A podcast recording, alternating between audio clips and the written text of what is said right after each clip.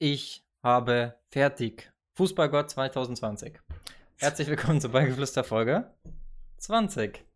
Und es ist eine sehr gebeutelte Folge, denn Corona ist immer noch ein Thema. Es wird wahrscheinlich auch nicht so schnell keins mehr sein. Und deswegen haben wir uns heute entschlossen, wie in Folge 19, einfach über ein Evergreen-Thema zu sprechen. Die Problematik ist nämlich, wir nehmen hier gerade mittwochs auf und werden diese Folge aber frühestens freitags bringen und das überschlagen sich Es einfach immer die Ereignisse. Ah ja, gut zu wissen. Herzlich willkommen auch dem persönlichen Terminkalender der Woche. Paul Richter. Ja, bin auch wieder da. Pünktlich zum Mittwoch. Und wir haben uns heute was ganz Besonderes überlegt, natürlich nur für euch. Und zwar werden wir die letzten Champions League-Finals mal Revue passieren lassen. Ihr merkt, es ist so ein bisschen wie Sommerloch. Man hat nicht so wirklich was Neues, worüber man reden kann, außer natürlich die ganzen Sachen, die passieren. Äh, wenn man so wie ich in der Zukunft lebt und heute schon Mittwoch ist, beziehungsweise bei euch ja schon Freitag, dann werdet ihr sicher mitbekommen haben, dass Dienstag beschlossen wurde, dass die EM um ein Jahr nach hinten verschoben wird. Vielleicht zwei, drei Sätze dazu, Paul. Was sagst du zu dieser Sache? Findest du es gut, findest du es schlecht oder ist es dir egal? Es ist besser, oder ich finde es besser als die EM im Winter. Und deswegen ist es wahrscheinlich die einzige Möglichkeit zurzeit, die realistisch ist. Ich finde es auch gut, sofern es nicht stimmt. Es wurde schon dementiert von der UEFA-Seite, was im Raum stand, nämlich, dass die Vereine und Verbände 300 Millionen Euro zahlen müssen Mhm. für die Verschiebung. Weil Das wäre aber auch krass also, gewesen, oder? Das wäre also, totaler Bullshit gewesen, weil die Argumentation wäre gewesen, ähm, die Vereine hätten ja ein Interesse daran, dass die Saison zu Ende gespielt wird. Dabei hat ja die UEFA genauso ein Interesse daran, dass die Saison zu Ende gespielt wird mit Euroleague und Champions League. So viel dazu. genau. Kommen wir zu dem, was wir uns heute anschauen. Und zwar äh, die ganzen Spieler der Dekade. Wir werden nicht der Dekade, des Jahrtausends. Das sind nicht so viel mehr, weil wir sind noch am Anfang des Jahrtausends. Aber es sind doch, ich zähle mal durch, eins. 19. Nee, ich zähle nicht durch. Es sind 19. Man kann einfach logischen Menschenverstand walten lassen und muss nicht zählen. Danke, Paul. Hattest du schon gesagt, dass wir über die Champions League Endspiele sprechen? Ich glaube, du hast gerade nur Ich weiß es gesagt. nicht. Äh, Wir, Ich- wir, ich- es, ich- es soll sich um die Champions League Endspiele drehen. Ich habe gerade so einen komischen Moment, wo ich nicht genau weiß, ob ich die Sachen jetzt ausformuliert habe oder nur in meinem Kopf ausformuliert hat. Kennst du das? Wenn aber Corona wieder so kickt, Momente- ist das, glaube ich, der Moment. Stimmt. Genau, ähm, wir wollten erst jeder eine Top 3 rausballern, das machen wir vielleicht am Ende noch, aber heute wollen wir uns einfach mal die Zeit nehmen und die einfach alle 19 mal so ein bisschen Revue passieren lassen. Macht euch schnuckelig, kuschelt euch zu Hause in eure Lieblingsdecke, versucht nicht reinzuhusten, macht euch einen Tee und ich würde sagen Abfahrt mit der Saison 2000-2001, zu der Paul wie alt war?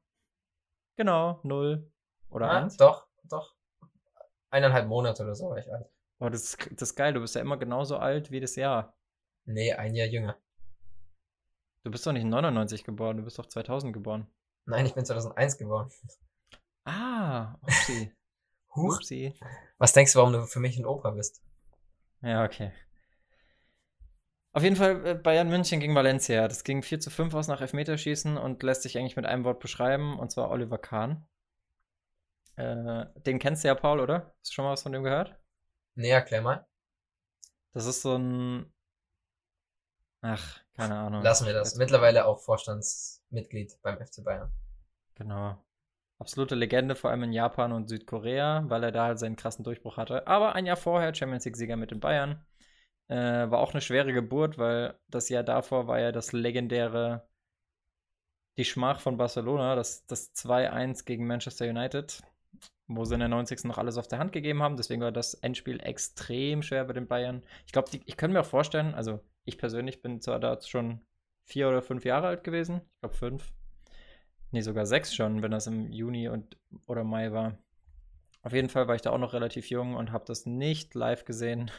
Ich glaube, das erste Live bei mir kommt auch erst 2004, 2004, 2005 oder sogar erst noch später. Aber da, da kommen wir noch zu. Auf jeden Fall könnte ich mir vorstellen, dass das ein Spiel war, wo die Bayern doch ein bisschen gekrampft haben. Jetzt das gegen Valencia, meinst du? Ja, weil es war ja doch ein sehr wichtiges Spiel. Ja, klar, Champions League. Und auch, auch, auch wenn man sieht, beide Tore in der regulären Spielzeit wurden per Elfmeter erzielt. Das sagt ja eigentlich schon alles. Mhm. Krass, Und dass es wurde Valencia. sogar- ja, du hast, Nee, du erst.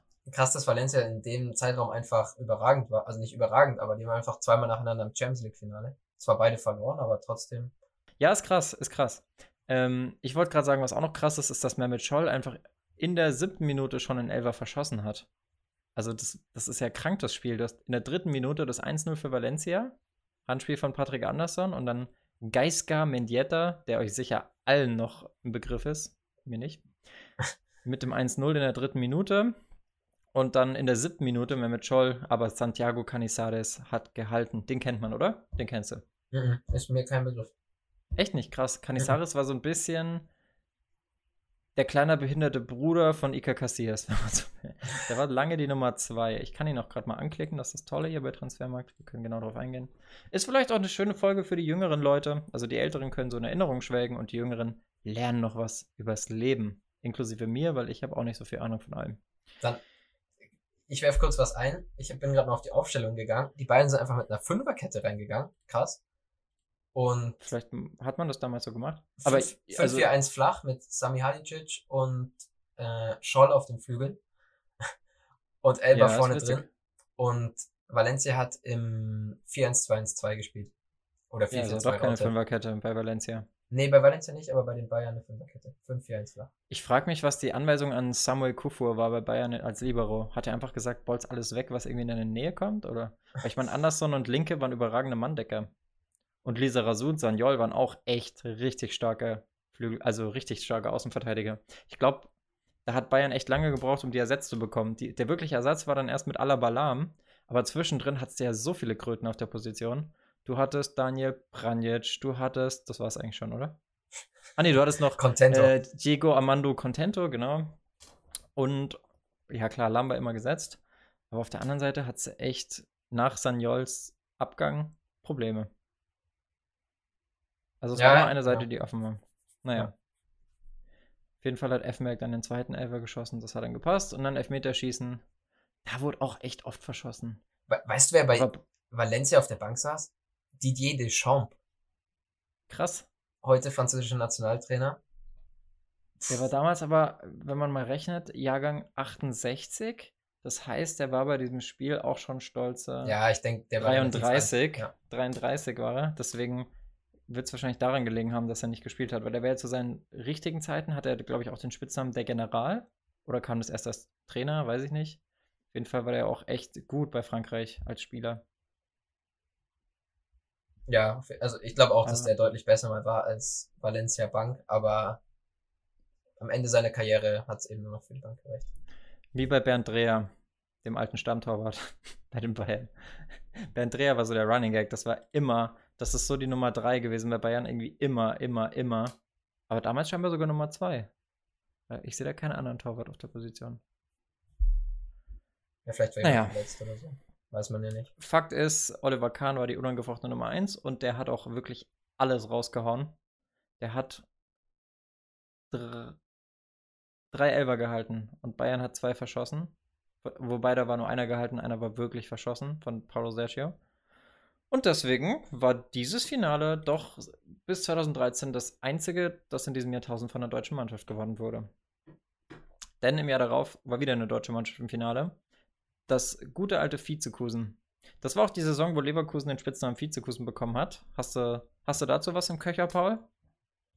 Ich weiß nur, dass das Ganze so 2008, 9, 10, in den Jahren kam das Ganze wieder ein bisschen auf.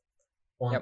da habe ich mich dann irgendwann mal gefragt, wie, Leverkusen eigentlich dazu gekommen ist und das kommt eben alles aus dieser Saison, wo sie dann genau, dreimal, am Ende dreimal zweiter Platz mit dem schwachen Fuß beendet hat. Sidan hat es beendet im schwachen Fuß, ja. Aber war, war ach, das, Sie, ach, Sidan, ich habe ich hab gerade einen Sprachfehler. Ich habe es falsch verstanden. Ich habe verstanden und das haben Sie dann mit dem schwachen Fuß beendet. Huch. Huch. Nee. Aber ja, hast recht. Das war, also das ist auch das Einzige, was ich zu dem Spiel sagen kann, war dieser krasse Volley von Sidan mit dem schwachen Fuß in den Winkel. Wo du dir dachtest, Halleluja, was denn jetzt passiert? Äh, krass war in dem Jahr, das war ja eigentlich das Seuchenjahr des Michael Ballacks, aber doch irgendwo das erfolgreichste, weil der ist dreimal Zweiter geworden mit Leverkusen. Im Pokal, in der Meisterschaft und in der Champions League. Deswegen auch Vizekusen. Und dann ja auch noch bei der WM. Ach ja, also das stimmt. war wirklich, Heftig. wirklich heftiges Jahr für Ballack. War, glaube ich, nee, Ben Schneider war auch bei allen dreien, allen vieren logischerweise dabei. Und Oliver Neville wahrscheinlich auch. Ist krass, Ben Schneider ist Ben Schneider ein richtig guter Spieler gewesen früher? Weißt du da der mehr? Der war richtig krass. Das ist, der hatte den Spitznamen, also meine erste WM war ja 2002 und das war ja auch so die Blütezeit von Bernd Schneider und Michael Ballack. Den hatte ich, glaube ich, auch ein paar Mal im Hanuta. Da habe ich mich sehr gefreut. Und Ben Schneider hatte den Namen Schnicks, also Spitzname Schnicks. Und man nannte ihn den weißen Brasilianer, weil er wirklich zu einer damaligen Zeit schon einer der wenigen war, der eine krasse Technik hatte. Also der war unangefochtener Ballspieler. Äh, was habe ich gesagt? Ballspieler, ich meine natürlich Stammspieler. Bei mir war es halt so, ich habe 2006 bei der WM habe ich den das erste oder habe ich generell so das erste Mal viel mitbekommen von dem und da hatte ich ihn dann auch immer wieder bei Magitex und so und da war der eigentlich nicht so gut, aber mein Papa hat immer gesagt, das ist sein Lieblingsspieler und für mich war irgendwie unverständlich, wie der, der dann am Ende seiner Karriere nicht mehr so auffällig war für mich, der Lieblingsspieler von meinem Papa sein konnte. Aber scheinbar hat er in den Jahren davor, wahrscheinlich dann die Jahre 2002, drei, vier, sowas, muss er ganz schön, vielleicht sogar die Position revolutioniert haben in Deutschland. Vielleicht. Schau doch dann die letzte Folge. Ja. ja, der war krass. Und ich habe mich auch gerade erst wieder dran entsinnt, dass der ja bei der nächsten WM immer noch Stammspieler war. Dort aber regelmäßig ähm, ausgewechselt wurde für einen gewissen David Odonkor, der dann rechts runtergeflitzt ist, was vor allem gegen Polen sehr gut funktioniert genau. hat. Bei dem Spiel musste ich einfach zur Halbzeit ins Bett gehen, weil es zu spät war. Und ich habe früher immer das Gleiche gemacht mit meinen Eltern. Das war die Abmachung, wenn ich ins Bett gehen muss. Sie schreiben mir, sie schauen das Spiel zu Ende, währenddessen ich schon schlafe. Und sie und schreiben, mir dann auf WhatsApp. Nee, nee, nee, sie ja. Wer kennt's? WhatsApp in 2006. Nee, sie schreiben mir das Ergebnis auf einen Zettel und den legen sie dann neben mein Bett, damit ich, wenn ich früh um sechs aufwache, direkt das Ergebnis sehe. Ernsthaft? Wie ja, geil. Haben sie immer gemacht. Zuverlässig mir dann die Ergebnisse geliefert. Geiler Ticker. Nee, bei mir war es nicht so. Meine Mama hat mir nichts Ergebnis neben das Bett geschrieben. Ich musste runter zum Frühstückstisch und mir den Sportteil mopsen aus der Zeitung. Ja, ich war früher mal so ein Frühaufsteher. Ich bin um halb sechs oder noch früher aufgestanden als kleines Kind. Da gab es den Sportteil noch nicht. Ja, das ist eigentlich auch ein kranker Knochenjob gewesen, wenn du so drüber nachdenkst. Oder immer noch wahrscheinlich. Ein, als Zeitungsjournalist musst du abends spät das Champions League-Finale gucken dann musst du noch einen Artikel abtippen, damit er morgens bei allen Leuten im Briefkasten liegt. Ich werde das nicht vergessen, als ich im Oktober noch in der Nachtschicht bei der Post gearbeitet habe, als ich äh, einfach die zweite Halbzeit vom Champions League Spiel nicht mehr schauen konnte und dann einfach, weil du hast da drin kein Netz gehabt, deswegen konnte ich nicht nachschauen, wie es ausgegangen ist und wir durften mhm. natürlich auch nicht so richtig und ich habe einfach dann das Ergebnis schon um 23 Uhr auf einer Zeitung gehabt, die bei der Post angekommen war. Also, ja. Krass, oder? Dass es einfach so schnell schon gedruckt ist und um 23 Uhr schon als das Schlagzeile versandt wird. Das ist echt crazy. Lass uns weiterschauen, weil wir haben uns, äh, liebe Zuschauer und Zuhörer, wir haben uns echt Sorgen gemacht, ob wir die Folge halbwegs auf eine vernünftige Länge strecken können, dass es interessant ist für euch. Aber jetzt haben wir uns bei den ersten zwei Spielen schon so verquatscht, dass ich mir gar keine Sorgen mache, dass die Folge irgendwie zwei Stunden geht. Und wenn es so weitergeht, müssen wir die sogar in zwei Teile teilen. Ja. Dann gibt es da eine Doppelfolge. So, ja. zum nächsten Spiel kann ich dir aber mal überhaupt nichts sagen. Das ist so ein Jahr, das ist komplett an mir vorbeigegangen. Juventus Turin gegen AC Mailand, das inneritalienische Finale. 2-3 für Milan. Damals Schiedsrichter Dr. Markus Merck im Old Trafford, aber nee, keine Ahnung. Also klar, die Spieler kenne ich natürlich alle. Das waren Legenden meiner Jugend, wenn du so willst. Das waren so das Ausklingen auch der italienischen äh, Dominanz, könnte man sagen, weil die waren ja in den 90ern extrem krass. Und so bei so Namen wie Trezeguet, Del Piero, Zambrotta oder auch auf Mailand-Seite Inzaghi, Shevchenko, Seedorf geht natürlich mein Kinderherz auf. Maldini, Nesta, Dida im Tor. Also um krass. Wenn man sich äh, Mailand anschaut, sind einfach acht von elf Spielern haben mittlerweile eine Icon-Karte in FIFA. Stimmt. Rui Costa, hat den Sagi eine? Nee, ja, ne? hat doch, hat eine. Oder ist es sein Bruder? Da gibt es zwei, ne? Da bin ich nee, jetzt. ist Flip, ist, ist, ist er, ist safe er. Schau, und dann sind es einfach acht von elf, die einfach eine eigene eigentlich, Karte eigentlich alle, eigentlich alle außer die Außenverteidiger. Da sieht man ja. wieder, scheiß Torwart Position. Halt, Torwart halt, ja. Ach, damals, stimmt, hat auch keine. Damals zumindest scheiß Position. Und ein ja. Rivaldo saß noch auf der Bank und ein Angelotti Das habe ich mir auch gerade gedacht. Ja, zu, zu, den Trainern muss man auch sagen, sowohl Angelotti als auch Marcel, Marcelo Lippi sind Trainer, die sind eigentlich heute auch noch im Einsatz. Ich glaube, Lippi nicht mehr. Oder trainiert er noch Italien? Aber bis vor ein paar Jahren auf jeden Fall. Und also die Spieler sind alle weg, aber die Trainer sind alle noch da. Wenn du ein Jahr wieder davor gehst, bei Real Madrid, Vicente del Bosque, gut, bei Leverkusen Klaus Toppmüller ist jetzt auch kein allzu geläufiger Trainername mehr in Deutschland, aber auch bei Bayern dann Ottmar Hitzfeld und bei Valencia, okay, den Namen kenne ich nicht mehr. aber die Trainer haben dann doch eine längere Halbwertszeit als die Spieler, was ja irgendwo auch logisch ist, weil die nicht so viel rennen. Dafür sind manche der Spieler heutzutage als Trainer tätig. Oh ja, stimmt. Gattuso, Seedorf zum Beispiel, Mal oder? Maldini, Seedorf. Obwohl Seedorf bin ich gerade unsicher. Aber Gattuso und Maldini. Gattuso ist safe, ja. Gattuso ist doch sogar bei Milan. Nee, jetzt Neapel. Ge gewesen. Genau, gewesen. jetzt Neapel. Das war ein ganz komischer Wechsel, finde ich. Ja. Oder ist er bei Gut, Neapel auch schon wieder raus? Ich, äh, ich bin überfragt. Ich glaube, zurzeit sind alle raus wegen diesem Jesus Corona. Aber gut, dass wir gerade über Trainer reden, denn bei der nächsten Partie, beim Finale 2004, ist ganz klar der Trainer der Star. Wir reden nämlich vom generell merkwürdigsten Finale der letzten Jahre. Porto gegen Monaco. Das war auch damals das gefühlte Underdog-Rennen. Also das wäre so, wie wenn heute das Finale, wenn letzte Saison Ajax ins Finale gekommen wäre und gegen, gut, bei Tottenham kann man es auch halbwegs erwarten, aber das war echt schon, glaube ich, so eine Sensation mit dem Charakter von, ich will mich jetzt hier nicht vertun, aber Bayer Leverkusen oder Red Bull Leipzig, so von der Größenordnung. Was muss das für ein komisches Jahr gewesen sein? Erst gewinnt Porto ja. die Champions League und dann Griechenland die EM. Ganz, ganz komisch.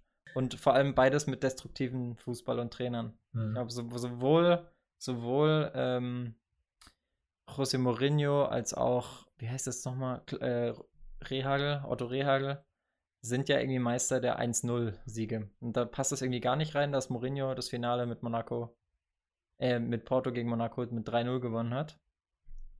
Aber auch da krasse, krasse Namen im portugiesischen Fußball, die die Jahre später dann noch irgendwie gewechselt sind. Du hast Deco auf der 10, du hattest Carlos Alberto vorne drin. Wenn Bosingwa, das, ist das der Carlos Alberto? Genau, Bosingwa ging ja dann auch später mal zu Chelsea, genauso wie halt Ricardo Cavallo ja. In der Innenverteidigung. Nuno Valente sagt mir auch was. Ich glaube, der war mal in der Bundesliga. Kann das sein? Äh, bei Monaco ist Adebayor auf der Bank, krass. Und Didier Deschamps war Trainer. Der übrigens auch nicht für Aha, da ist er wieder. sehr furiose Spiele bekannt war. Stimmt, ja. Weil Frankreich hat jetzt auch nicht mit Zauberfußball die WM gewonnen. Ähm, krass, aber der einzige Didier Deschamps davor noch auf der Bank vor ein paar Jahren und dann da jetzt schon Aber Trainer bei Monaco, wenn, wenn ich Monaco durchklicke, dann kenne ich aus dem Gedächtnis keinen, außer natürlich Patrice Evra auf der Linksverteidigerposition. Ja. Und ganz vorne Fernando Morientes, der ja eine absolute Legende ist. Den ich noch nie gehört habe. Huch. Den verwechselt man aber auch oft, glaube ich, mit Moriente von, ähm, na, wie heißt der? Atletico, oder? Nee, Bilbao, Bilbao. Ist mir jetzt noch nicht so oft passiert. Aber ich kenne beide. Ja, weil nicht. du Morientes nicht kennst. Ja. Aber Morientes war krass. Eigentlich. Okay. Hat bestimmt auch immer mal eine Icon-Card. Oh, da, da, ah nee, nicht David, sondern Dado Preso wurde eingewechselt. Interessant. Naja, zu dem, zu dem Spiel kann ich ja auch nichts sagen, aber jetzt gehen die Spiele los, wo ich definitiv was zu sagen kann. Ganz interessant vielleicht. Ähm, ich weiß nicht, ob es das erste Finale in Deutschland war. Wahrscheinlich nicht, weil es wird schon das eine oder andere Mal in München gewesen sein. Aber Monaco gegen Porto war tatsächlich auf Schalke in deiner geliebten Felddienst Arena, die bis heute so heißt. Ja. Da Oder ist haben auch die Namen einfach angepasst. Vielleicht hieß es damals anders. Hm, nee, ich glaube, die hieß. Ja. Ich denke, es war halt mit die Eröffnungssaison der Felddienst Arena. Kann gut sein, ja. Auf jeden Fall hat Schalke seitdem noch nicht so viele Meisterschaften gesammelt. Aber sie hatten ein krasses Champions League-Jahr 2011, da kommen wir auch noch zu. Wobei nicht ganz, weil sie waren nicht im Finale. Willst du noch was zu sagen oder sollen wir weiterziehen?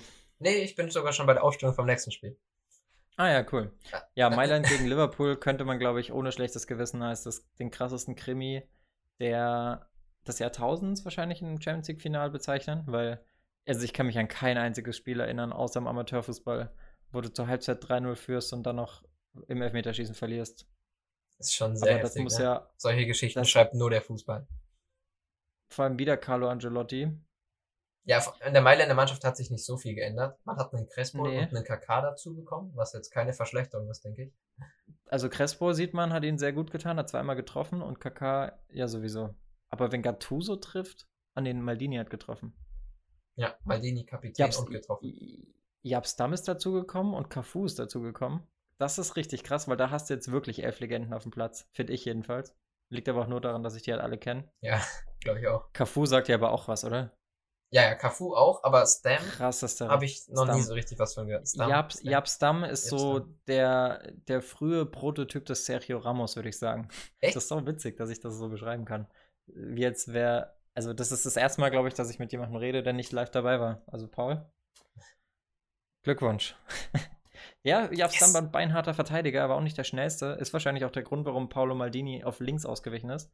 Weil, ja gut, eigentlich, eigentlich hätte Cafu auch im Mittelfeld spielen können und dann hinten Dreierkette mit Nesta, Stam und Maldini. Ja, okay, aber nimm mal aus dem Mittelfeld zwischen Pirlo, Seedorf, Gattuso und KK einen raus. Ja, nee, kannst du nicht machen. Das willst du auch nicht. KK ist überragend. KK war zu der Zeit auch wirklich mein Lieblingsspieler. Also natürlich an erster Stelle immer Frank Lampard, aber kurz danach kam KK. Boah, also vor allem zwei Jahre später steht der Junge halt für Sensation. Aber viel interessanter ist eigentlich die Liverpool-Mannschaft, denn die hat wirklich Charakter bewiesen. Die hat, äh, ich meine, man sieht es ja in der ersten Minute direkt das 1-0 durch Maldini. Ist ja schon mal ein Rückschlag. Dann kurz vor der Halbzeit nochmal ein Doppelschlag mit Crespo. Und schon steht es 3-0 zur Halbzeit. Und was Benitez dann in der Halbzeit gemacht hat, keine Ahnung. Aber die Mannschaft kommt raus und macht 10 Minuten später auch einen Doppelschlag und macht eigentlich innerhalb von 6 Minuten drei Tore. Wer zur Halbzeit reingekommen ist, den ich mittlerweile sehr schätze als Experte, da freue ich mich immer, wenn er da ist, ist Die Präzise, ne? genau, ja. äh, ist Didi Hamann. Da freue ich mich echt Ja. immer. Ich mag echt dem Echt? seine Meinung. Vielleicht ist das persönliche Präferenz, aber ich finde es echt Ich angenehm, ihm auch cool. zuzuhören. Und ich schätze dem seine Meinung immer echt. Also ich höre gern seine Meinung zu verschiedensten Fußballthemen. Genau. Deswegen, ich weiß nicht, es war, glaube ich, Ich- auch schon also- ein bisschen über sein Zenit dann. 2006. Ja, das, das war schon relativ am Ende, wenn man sich auch mal das Alter anguckt. Der ist 73 geboren, alle anderen waren also eher so 78 geboren oder Mhm. 80. Ja. Zum Beispiel, wen wen ich nicht so als Experte schätze, weil er immer eine sehr große Fresse hat, ist halt Jamie Carragher. Und weil er halt einen mega nervigen Akzent hat, den man kaum versteht. Aber Ich finde ihn ja auch ganz witzig. Aber Wenn ich ja. als Kind, wenn ich als Kind sehr interessant fand, ist John Arne Riese. Kennst du den?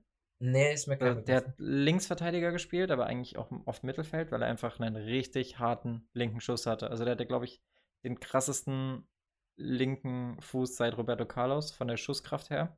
Und er war bekannt für sehr, sehr, sehr weite Einwürfe.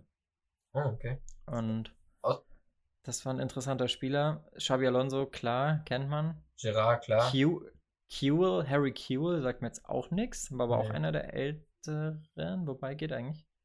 Wurde sich aber auch wohl nicht so schon- krass du- durchgesetzt. Wurde auch schon, wo habe ich hier nochmal die Wechsel gehabt? Der wurde relativ früh 23. Minute verletzt. Genau, ja, verletzt ausgewechselt. Ja, ja. Milan Barosch war natürlich krass, aber für mich jetzt auch kein wirklich. Alter, der spielt ja immer noch. Der ist 38 und spielt noch bei FC Barnik Ostrau. 250.000 Marktwert. Ansonsten kenne ich aus der Mannschaft eigentlich nur Hüppier und Carragher, Alonso und Gerard. Und Dudek ist mir auch noch ein Begriff, aber ansonsten Didi Hamann noch, aber von Liverpool. Luis, Ga Luis Garcia. Luis Garcia. Mhm. Sagt mir, Gut, ich muss zugeben, also ich kann mit Steve Finnen jetzt zum Beispiel auch nichts anfangen. Ist auch egal, wir verlieren uns in Details. Ja. Auf jeden Fall dann das Elfmeterschießen und da wurde dann halt ähm, Dudek zur Legende. Nee, warte mal. War das nicht auch so ein Spiel? Oder täusche ich mich gerade? Ah, nee, ich täusche mich. Ich hätte nämlich schwören können, dass Dudek erst eingewechselt wurde, aber war nicht so. Der war von Anfang an auf dem Platz. Weil Es gibt ja auch oft so Spiele, wo du dann einen Ersatztorwart reinbringst und der dann zur Legende wird. Hätte Liverpool vielleicht auch mal machen sollen, das letzte Mal gegen Madrid. Aber ja, anderes Ja. Thema. Gehen wir zum nächsten Spiel. Ich, grad- ich finde es gerade noch krass, dass Andrei Shevchenko eigentlich auf jeder Seite anders geschrieben wird. ah, das ist aber auch so ein. Name, ne? Das ist ja. Das ist halt schwierig, weil das sind halt eigentlich kyrillische Buchstaben und die ins äh, Lateinische zu übersetzen, nicht so einfach. Kommen wir zum nächsten Spiel. 17. Mai 2006.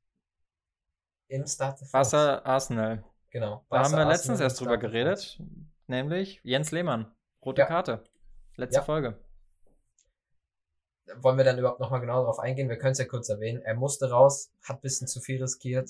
Rot. Schnittstellenpass von Ronaldinho auf Ori. Äh, nicht auf Ori, auf Eto. Ori war ja in der Zeit noch bei Arsenal. Deswegen, ich habe den Namen gerade gelesen. Und dann war das Ding eigentlich schon relativ früh durch, muss man sagen. Obwohl, obwohl Arsenal ja 1-0 geführt hat durch Sol Campbell. Und was ich gerade krass finde, ist. Ähm, es war nicht früh durch, es ist 76. und 81. sind erst die Tore gefallen. Ja, aber oh, krass. Hätte ich gar nicht so eine. Ich hätte schwören, ich hätte, ja, okay, ich hätte schwören können, dass es andersrum war mit 1-0, aber macht Sinn. Trotzdem irgendwie als Kind, das war, glaube ich, so meine kindliche Dummheit. Da habe ich, da ich das gesehen, dass, dass Lehmann mit Rot runter muss, weil das war so die Phase, wo ich dann Fußball gucken durfte, aber immer nur die erste Halbzeit. Und das war ja auch so die, die Prime von Ronaldinho, so 2-4 bis 2-5, 2-6 vielleicht auch noch ein bisschen mit Abstrichen, auch wenn er da bei der WM echt enttäuscht hat. Und irgendwie war jedem klar, dass Barca das Spiel gewinnt, vor allem mit einem Mann mehr. Was mich gerade wundert, ist, dass rechts vorne ein gewisser Ludovic Gioli, Gioli gespielt hat. Und der ist mir vorhin nämlich aufgefallen bei Monaco gegen Porto. Da war der nämlich Kapitän von Monaco. Ist interessant, wie die Spieler so wandern. Ja. Und diesmal, also spätestens ab jetzt kennt man wirklich die Trainer mit Frank Rijkaard und Arsene Wenger. Krass, aber schau dir auch mal die, die Bänke an. Also bei Barca ah, heftig. von denen, die ich kenne, sind Xavi, Iniesta, Motta, Larsson und Maxi Lopez. Und bei Arsenal sitzt auf der Bank Iglesi, Flamini ist mir auch ein Begriff. Bergkamp saß auch auf der Bank, Reyes und Robin van Persie. Also die Bank, heilige Scheiße. Heilige Scheiße. Übrigens Barca damals schon im allseits bekannten 4-3. Ja, da hat Frank Reichardt schon die, die Schule übernommen von einem gewissen Johann Cruyff. Wobei das eigentlich, also man muss sagen, das Barca zu der Zeit hat einfach zu 99% von Ronaldinho gelebt.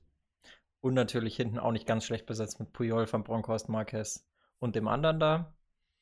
Ähm, krass finde ich, es war die Zeit der Schweden. Also ganz klar, bei, bei Barca Henrik Larsson eingewechselt worden bei Arsenal ein gewisser Freddy Ljungberg noch in der Startelf. Auch eine richtige Legende. Komisch, dass der eigentlich keine Ecken hat. Doch, hat er. Oder? Hat er? Nee, er hatte, glaube ich, mal eine. Ich glaube, er hatte mal das eine. Das kann sein. Also, wer auf jeden Fall eine hat, ist Dennis Bergkamp. Klar. Aber der hat auch, allein, dass er einen Trick nach ihm benannt hat, Bergkamp-Flick und so, also der hat schon nochmal vom, ich glaube, der hat nochmal ein anderes Element reingebracht. Ja. Fußballerisch. Wen ich ja hasse, ist äh, nicht weil, nicht, weil ich ihn nicht leiden kann als Typ, sondern einfach wegen seinem Namen, ist Manuel Almunia, weil ähm, Almunia war auch eine Zeit lang Stammtorwart danach, glaube ich, bei Arsenal. Nicht wirklich lang. Ähm, müsste so 2,8, 2,9 gewesen sein. Da hatten irgendwie bei uns im Verein die Eltern den Witz gehört, dass da Almunia wieder im Spiel war, wenn wir zu oft gegen die Latte oder den Pfosten geschossen haben und irgendwann konnte es einfach nee. keiner mehr von uns hören. Und es war super nervig, weil das so ein richtig schlechter Running Gag bei den Eltern war. Naja, so. Schwamm halt, drüber. ne? Man kennt So ein Dad-Joke, genau, genau so. So ein richtiger Oldschool Dad-Joke. Äh, noch eine interessante Personalie, die wir vielleicht erwähnen sollten, wäre Alexander Klepp oder Klepp. Gerade Karriere äh, beendet, äh, vor ein, zwei Tagen. Gerade Karriere beendet. Ist ja auch schon stolze 38 und hatte ja auch unter anderem seine Prime nicht nur bei Arsenal, sondern auch beim VfB Stuttgart. So es war damals ein Rekordeinkauf für Stuttgart und das wurde gefeiert wie sonst nichts und ich dachte mir. Ja, der war ja auch schon dann in der Meisterschaft mit dabei, oder? Ich guck gerade mal rein, aber wenn mich nicht alles täuscht, dann hat er in der Meistersaison eine Rolle gespielt. Oh okay. Gott, hat er viele Vereine gehabt. Ja, der ist, er hat richtig den Slatan gemacht. Ja. Äh, warte mal, abgeben, aufnehmender Verein 2005. Genau, von 2005 bis 2000. Nee, hier, von 2000 bis 2005 bei Stuttgart, okay, dann doch nicht. 2005 ist er dann schon weiter zu Arsenal und dann kam erst die Prime. Das war dann wohl falsch gedacht. Und dann ging er eben nochmal zu Stuttgart, nachdem er bei Barca war. Aber bei Barca war er ein Totalflop. Könnte das daran liegen, dass ein gewisser Lionel Messi gespielt hat? Man weiß es nicht. Man weiß es nicht.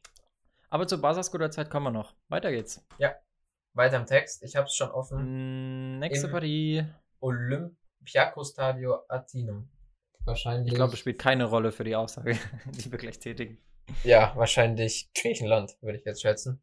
Griechenland. Wahrscheinlich Griechenland, ja.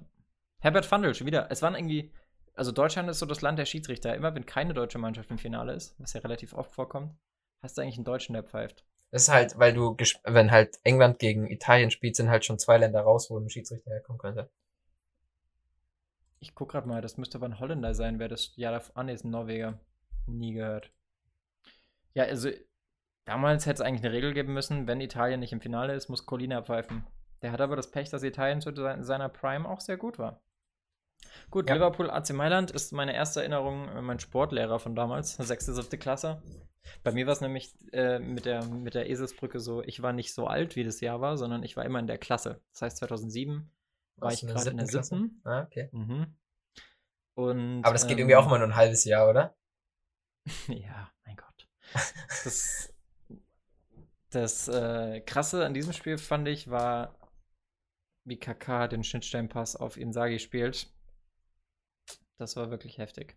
Ich habe leider keine Bilder Tore vor. Ja, genau. Das 2-0 war das dann in der 82. Minute. Ja, der Pass war wirklich. Inzaghi Doppelpack.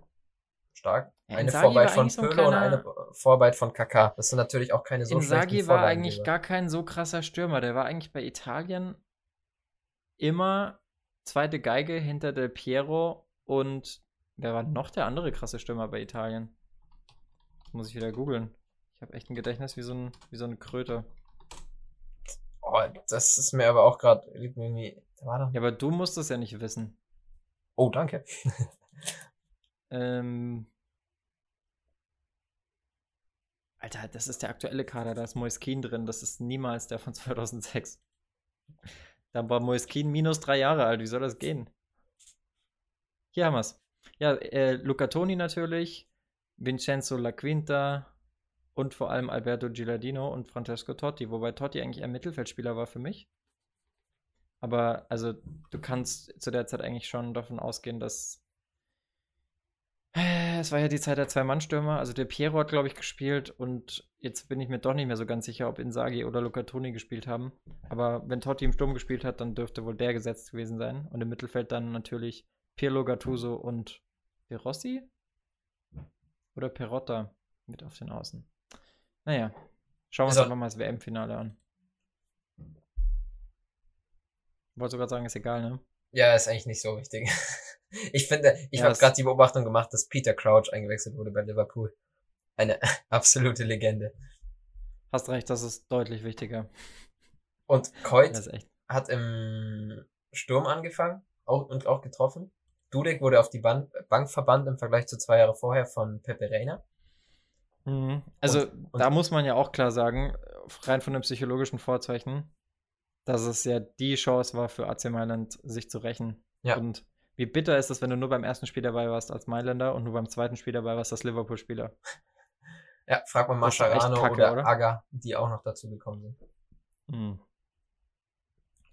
Zenden, Zenden, Zenden, Zenden. Beute wie ein Zenden. Sagt mir auch was. Naja. Nicht so wichtig. Ähm, ja, zu dem Spiel ist eigentlich auch alles gesagt. Massimo Otto war doch auch mal kurz bei den Bayern, oder Ja. täuscht mich da jetzt Ja. alles? Ja, ja, ja. War, ich habe ihn, glaube ich, mal in der Liste gesehen, weil es, denke ich, ein Wintertransfer war. Und deswegen ist er irgendwie, oder ich weiß es nicht genau. Mm, kann ich gerade nicht sehen. Der wurde aber, glaube ich, nur ausgeliehen. Ja, das war irgend sowas. So eine, War so eine So- Kurzleihe. Und dann so- wurde er aber doch noch verpflichtet. so ein Ah. Odriozola-Transfer. Alter, der hatte, als er zu Bayern ge- gewechselt ist, hatte, also auf Leihbasis, hatte er einen Marktwert von 8 Millionen. Und als er zurückkam, hat er einen Wert von 3,5 Millionen. Das ist wie wenn du dir von deinem besten Kumpel im Kindergarten eine Schaufel ausleihst und die dem so gespalten zurückbringst oder so ohne Holzgriff. Kriegst, kriegst du den Griff zurück nur. Kriegst einfach so hier, viel Spaß damit. Richtig behindert. Naja, gut, jetzt- nächstes Spiel. Kommen wir zum nächsten Jahr. Das erste Spiel, was ich gesehen habe. Ja, und das bitterste Spiel, das ich gesehen habe. Ich zur damaligen Zeit großer, glühender Chelsea-Fan aufgrund meines absoluten Idols Frank Lampard. Wir reden natürlich vom 6 zu 5 gegen Manchester United. Nach Elfmeterschießen. Drogba hat rot bekommen. Das war aber erst relativ kurz vor Schluss, wenn mich nicht alles täuscht. Genau War hier. 100, 116. 116. Minute. Tätigkeit. Da gab es auch hier Rudelbildung, Ballack gelb, Carlos Tevez gelb auf Seiten von Manu. Das waren Legenden damals. Krass. Das war wirklich krass und es war auch wirklich ein krasses Spiel. Ronaldo mit dem Kopfballtor, Frank Lampard mit dem Tor. Äh, bei beiden ist, glaube ich, kurz vorher ein Elternteil gestorben. Also bei Frank Lampard definitiv die Mutter vorm Halbfinale. Und bei Ronaldo war es auch gerade so die Zeit, als sein Vater vonstatten gegangen ist. Und äh, Übrigens auffällig, äh, Ronaldo, ähm, ich habe jetzt immer so ein bisschen drauf geschaut, wenn man gesehen hat, wer die Torschützen waren, stand immer so dahinter, das wievielte Turniertor das war.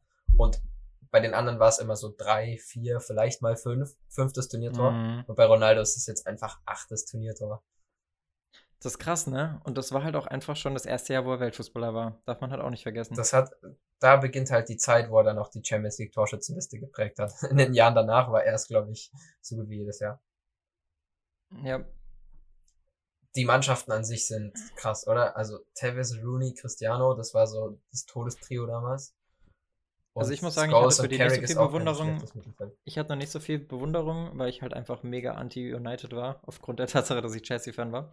Aber jetzt rückblickend muss man sagen, krankes Team. Jetzt Ryan Giggs kam nur noch von der Bank zum Beispiel. Und Nani auch. Ja, abgesehen, abgesehen von Wes Brown. Aber das mit Ryan Giggs hatte andere Gründe, weil zwei Jahre später hat er wieder Stamm gespielt. Ah, okay. okay. Wahrscheinlich, weil Ronaldo dann weg war. Nee, da war Ronaldo noch da, beim anderen Champions League-Finale. Ah, okay. okay Da gibt es nämlich das legendäre Duell Cristiano Ronaldo gegen, Gegen Andrea Messi. Pirlo. Auf dem. Uh. äh, an, nicht Andrea Pirlo, Carles Puyol natürlich. Gleiche Frisur, anderer Spieler. ähm, Ähm. Der, hat nämlich außen der hat nämlich außen gespielt in der Viererkette, aber dazu kommen wir später. Ja. Ja, was soll man zu Chelsea sagen? Essien äh, auffällig im Recht, auf der rechten Verteidigerposition, ein bisschen ungewohnt. Beide Cole-Brüder. Aber- Oder waren es Brüder? Mm, das sind ah, nee, das waren Brüder. keine Brüder, ne? Aber. Cole ist einfach so der Müller-Name in England. Ja. Aber Peter Ashley Cech. Cole war super wichtig. Ähm, Peter Cech hat damals, glaube ich, sogar noch ohne Helm gespielt, wenn mich nicht alles täuscht. Oder Ja, mit. auch. Und Maludar war richtig stark in dem Jahr. Maludar hat viel Wirbel gemacht. Drogba war sowieso die Bank vorne. Und ja, ich muss sagen, Joe Cole war immer gut, aber halt auch nicht wirklich Weltklasse. Also Ja, so ein konstanter so Außenverteidiger einfach. Nicht Ashley Cole, sondern Joe Cole vorne rechts. Ach so, den Also da hätte-. Ja. Da hätte ich mir als Chelsea-Fan Andrei Shevchenko gewünscht, der ja von Abramovic gekauft wurde, weil es der Lieblingsspieler war, aber irgendwie konnte sowohl Mourinho als auch dann Avram Grant konnten irgendwie nichts mit ihm anfangen. Der kam von der Bank. Wurde nicht Salomon- eingewechselt. Salomon Kalou und Aneka und John Mikkel Obi auf der Bank. Was ist das denn für eine Bank? Kalu, krass, dass der immer noch am Start ist. Der war damals immer so die, die, die Hoffnung, war so die, das Nachwuchstalent nach Drogba. Ja. Mich wundert schon, gut, es war auch knapp ein Jahr nachdem, ein, zwei Jahre nachdem Robben weg war. Der war ja auch mal bei Chelsea. Ja, vergisst man ein bisschen, ne? Dass der von. Hatte auch, hatte auch mal Haare, vergisst man auch gerne. ja, das Elfmeterschießen, also, ey, da, da kriege ich heute noch Zitteranfälle, wenn ich drüber nachdenke. Weil, wie gesagt, Chelsea-Fan, äh, es war, glaube ich, das erste Champions League-Finale, das ich ganz gucken durfte. Es ging dann auch noch in die Verlängerung und ins Elfmeterschießen. Und also ich musste meine Mama schon sehr lange anbetteln, dass sie es überhaupt ganz gucken darf. Es ging Das auch nur, weil ich, weil ich, weil ich im Jahr vorher ein, ein Chelsea-Trikot gekauft habe von meinem Taschengeld für 60 oder 70 Euro in Marseille im. Adidas Store. Und ähm, Man kennt's, man fährt nach Marseille, um sich dann ein Chelsea-Trikot zu kaufen. Wir waren halt gerade im Urlaub. Ja, ich weiß, Mann, aber. was soll ich machen? Nach London fliegen trotzdem- alleine? Trotzdem witzig. Krass, dass Und, damals ja. äh, die beiden Kapitäne, Ferdinand und Terry waren. Sprich, die englische Verteidigung muss ja überragend gewesen sein bei der EM 2008. Aber England ist jetzt bei der nicht EM nur 2008, mehr- aber nicht wirklich mehr ein Begriff gewesen. Also haben sie doch nicht so viel gerissen. ich Jahr. glaube, bei der EM, die, EM, die EM 2008 haben sie, glaube ich, sogar verpasst.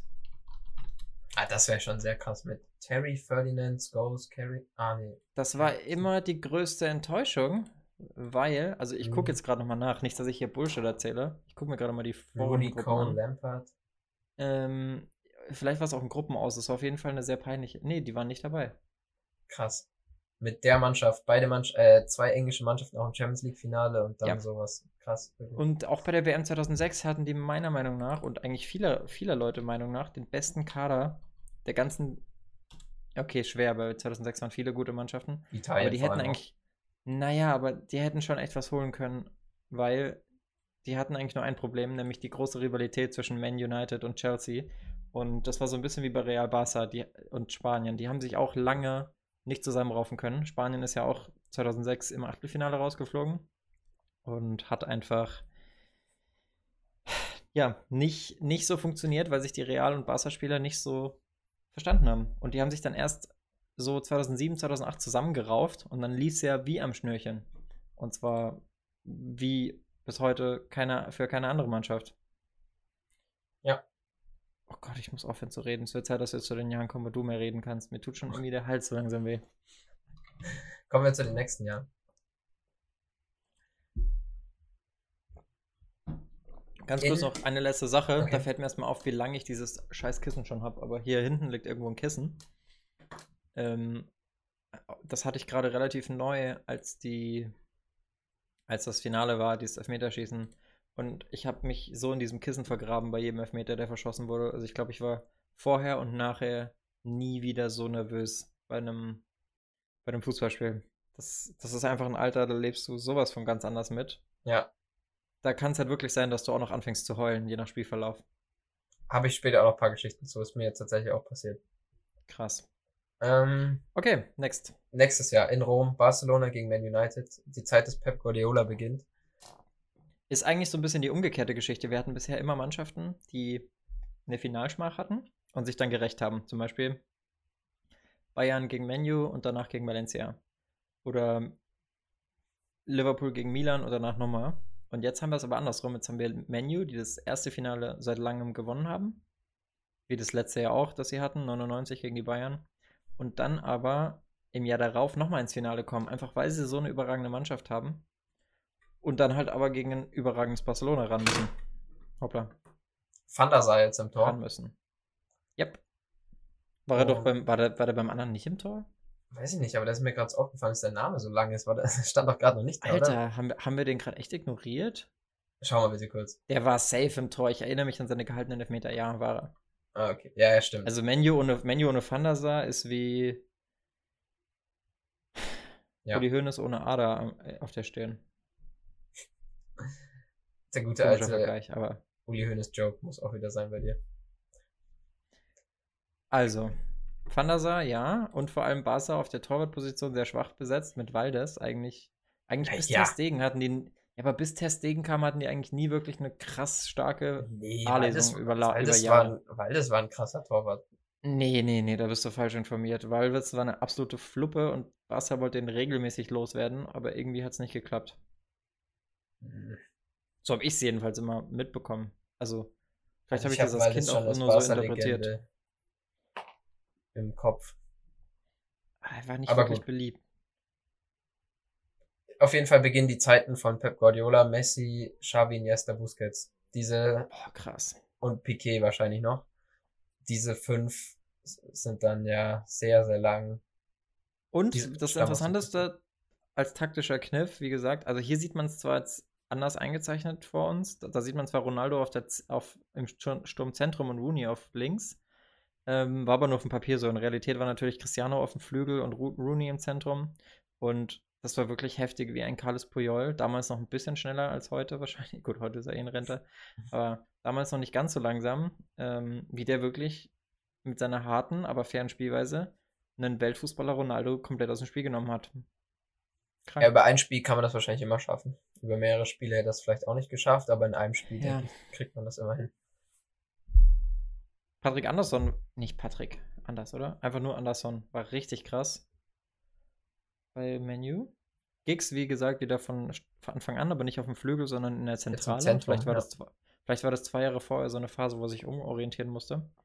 Aber Michael Carrick war auch überragend. Der hat, glaube ich, in dem Jahr angefangen, krasse Weitschuss-Tore zu schießen. Oder im Jahr davor. Evra jetzt übrigens nicht mehr bei Monaco, sondern mittlerweile bei Man United. Krass, oder? Wie die Spiele mhm. immer wieder auftauchen. Eigentlich witzig. Auch bei verschiedenen Erfolgsgaranten. Vereinen. Einfach Erfolgsgaranten. War das damals Yaya Touré, der neben Piquet in der Innenverteidigung gespielt hat? Ja, oder? Ja. Ja, ja? Der wurde erst danach von Guardiola vertrieben. Die Kombo ist irgendwie auch eine ganz komische, oder? Guardiola und äh, Yaya Touré. Ja, vor allem, weil sie sich ja bei City nochmal begegnet sind. Genau, das meine ich, dass es dann irgendwie so zerstritten war und am Ende sind sich trotzdem wieder begegnet, begegnet bei City. Ja, ist aber auch vor allem krass, finde ich, die Offensivreihe bei Barca. Du hast einfach einen Ori, du hast einen Messi und Eto'o. Und Ori war jetzt nie in der Form, in der er bei Arsenal war bei, bei Barca, aber Messi hat es einfach sowas von egalisiert, dass ein Ronaldinho nicht mehr da war. Das war nicht mehr lustig. Und dann eben auch noch Pedro. Aber das war noch gar nicht das Jahr, wo... Nee, wir haben letztens schon mal drüber geredet. Pedros Stern ging ja eigentlich so wirklich erst auf als Stammspieler bei dem Finale zwei Jahre später, wo Barca wieder gewinnt, 2011. Aber hier 2009 bin ich gerade selber ein bisschen überrascht, dass er eingewechselt wurde. Gut, dann machen wir doch eben kurz das Zwischenjahr, und zwar 2010. Inter gegen ja. Bayern. Das war so das erste. Ich war damals ein richtiger Bayern-Fan. Ich habe mir immer richtig gewünscht, dass die Bayern gut sind. Vor allem bei Robben und äh, Ribery haben mir richtig Spaß gemacht. Von den beiden war ich der richtige Fan. Und ja, das war das Jahr, wo Robben zu den Bayern gekommen ist.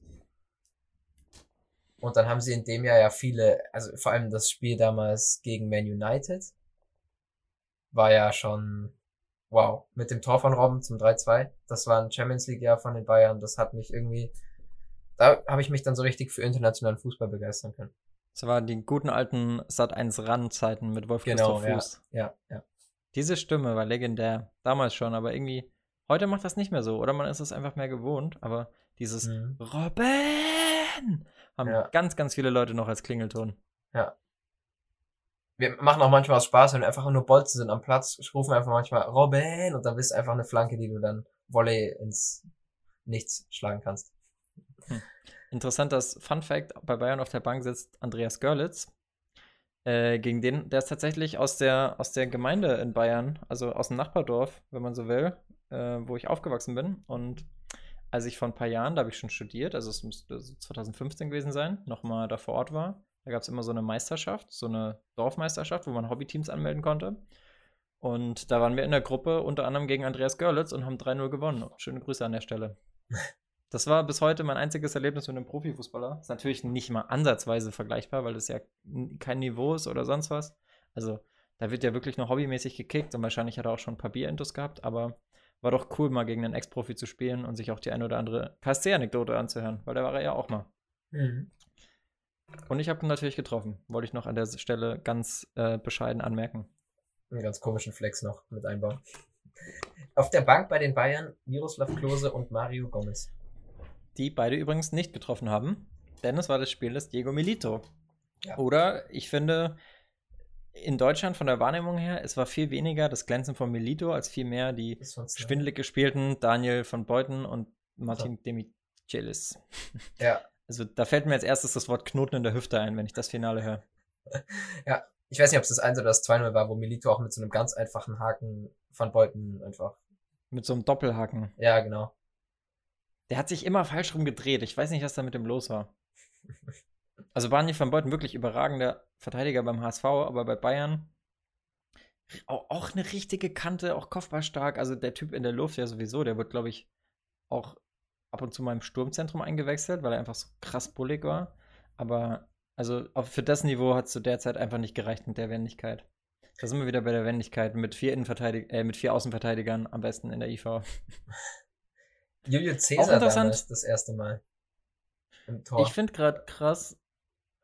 Ja, einmal das. Ähm, war der das erste Mal? Weiß ja, man ja, aber halt ich glaub, der war, der war schon. Weißt du, das wäre ja, erstmal jetzt. Das lässt sich, das lässt sich, glaube ich, auf fast alle bei Inter beschreiben, abgesehen von Samuel Ito.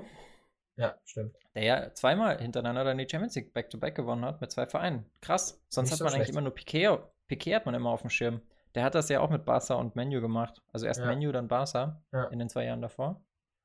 Aber Ito, interessant. Ich finde es krass, Mourinho dass Batschuh auch seine Linksverteidiger gespielt hat.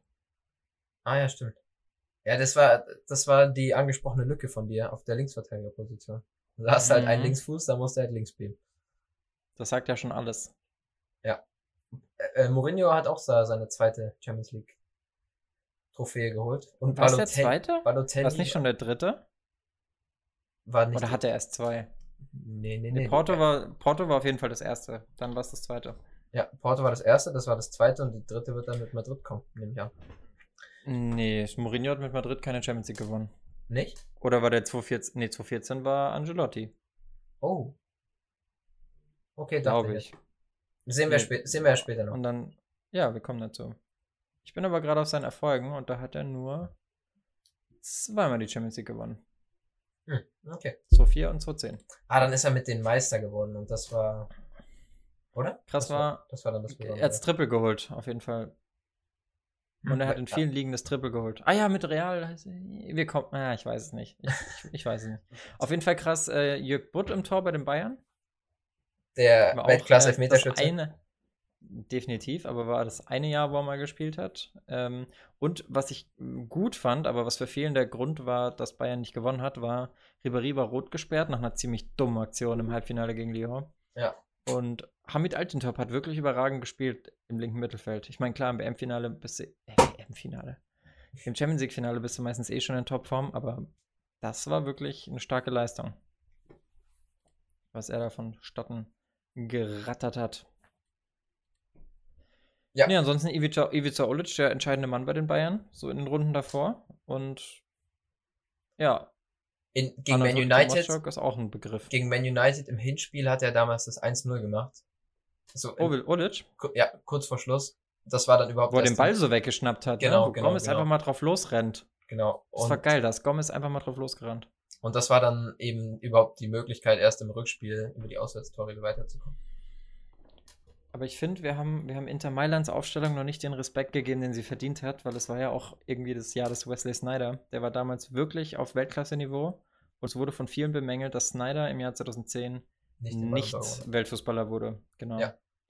Aber du kannst, glaube ich, auch nur glänzen, wenn du zwei so überragende Sechser hinter dir hast. Ich meine, Zanetti, Cambiasso.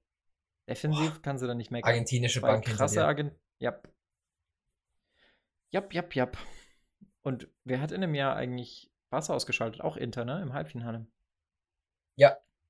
Das war ja, immer ja, die, genau. also die, die, diese, da gab es so eine 5, 6, 7 Jahre Episode, da wusstest du genau, okay, wer Barca im Halbfinale ausschaltet, gewinnt.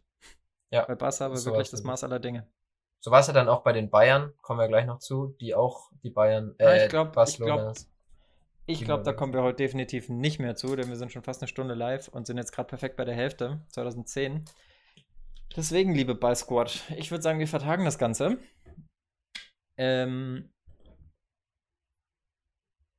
ja, das ist der Faden, den man so gerne verliert. Danke fürs Zuhören, danke fürs Zuschauen. Ähm ich gehe mal mein Stimmchen schon, meine Gehirnzellen reparieren, damit ich auch wieder ganze Sätze bilden kann und gebe das letzte Wort, wie immer, an Paulchen. Paulchen Panther, bitte.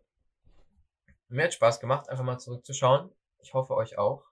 Bis jetzt kam Nächste Folge redest du dann alles und ich kann dann daneben sitzen und Genau, da wollte ich gerade drauf zu, äh, zurückkommen, dass bis jetzt an Champions League Finals hatte ich nicht so viele Erinnerungen. Aber die sollten jetzt langsam kommen, weil ich eben ab dem Jahr 2010 spätestens wirklich jedes Champions League Finale über die volle Länge gesehen habe. Und deswegen freue ich mich jetzt schon auf den zweiten Teil, weil es echt witzig ist, was man hier so alles findet, was für Spieler wieder, die ich schon gar nicht mehr auf dem Zettel hatte. Äh, Du musst ja da auch nicht, du musst ja da auch nicht, möchte ich nochmal erwähnen, oder ihr auch da draußen, ihr müsst da nicht äh, irgendwie traurig sein, wenn ihr das nicht mitbekommen habt, weil, um jetzt einfach mal wie so ein pädophiler Triebtäter zu sagen, so alt werdet ihr alle von alleine. Und sobald ihr dann im, im kuscheligen Alter seid, kriegt ihr auch die Champions League Finals mit. Also ich, ich, ich bin ja auch traurig, dass ich 99 oder so nicht mitbekommen habe, aber die Highlights kann man sich, denke ich, schon geben. Ja, Was ich noch ganz cool fand, was wir vorhin als Thema hatten, äh, bevor wir diesen Call aufgenommen haben, ähm, hat Paul vorhin zu mir gemeint, dass es ganz geil ist, dass unsere Kinder mal die Spiele, die wir schon erlebt haben, nochmal in HD sehen können und nicht so wie wir, die auf dem Toaster gucken müssen. Fall. Ja, ja, das ist so wirklich so. Also, Aber vielleicht crazy. denken die sich dann, ja, wie, das gibt's nicht in 16K. wie, das gibt's nicht als Virtual Reality im Stadion Ja. sitzend nochmal erlebt. Aber gut, das ist ein ganz anderes Thema. Mhm. Eine letzte Frage habe ich. Welches war von den ersten zehn dein Favorit? Meins jetzt oder von den Zuschauern? Geht erst an dich und danach geht's als Frage des Tages an die Zuschauer raus. Finde ich super. Ähm, ich mache jetzt gerade nochmal die Liste auf. Also am denkwürdigsten war natürlich AC Mailand gegen Liverpool mit dem 3-0 aufgeholt. Für mich war zwar nicht vom Ergebnis, aber doch von der Wichtigkeit natürlich das Finale mit Chelsea das Beste. Vor allem, weil mein Lieblingsspieler einfach das Tor gemacht hat. Da können wir uns ganz gut einigen auf das Spiel, weil das, das 2008. ist auch mein Favorit, weil das das erste Spiel Champions League Finale war, was ich gesehen habe. Dann einigen wir uns auf das. Unser Favorit war 0708 Man United gegen Chelsea. Schreibt uns Verflucht gerne mal. seist du, Rasen in Moskau und John Terry, der darauf ausrutscht. Und Nicolas Anelka, der danach sagt, dass er sich unaufgewärmt zum Elfmeterpunkt ge begeben musste. Ich spüre das Trauma in dir, wirklich. Hätten einfach mal Shevchenko einwechseln sollen statt Anelka. Wer wechselt Anelka ein? Naja, macht's gut. gut, schreibt uns gerne, welcher euer Favorit war und dann sehen wir uns, wann auch immer, mit der zweiten Folge wieder. Bis dann. Stay healthy.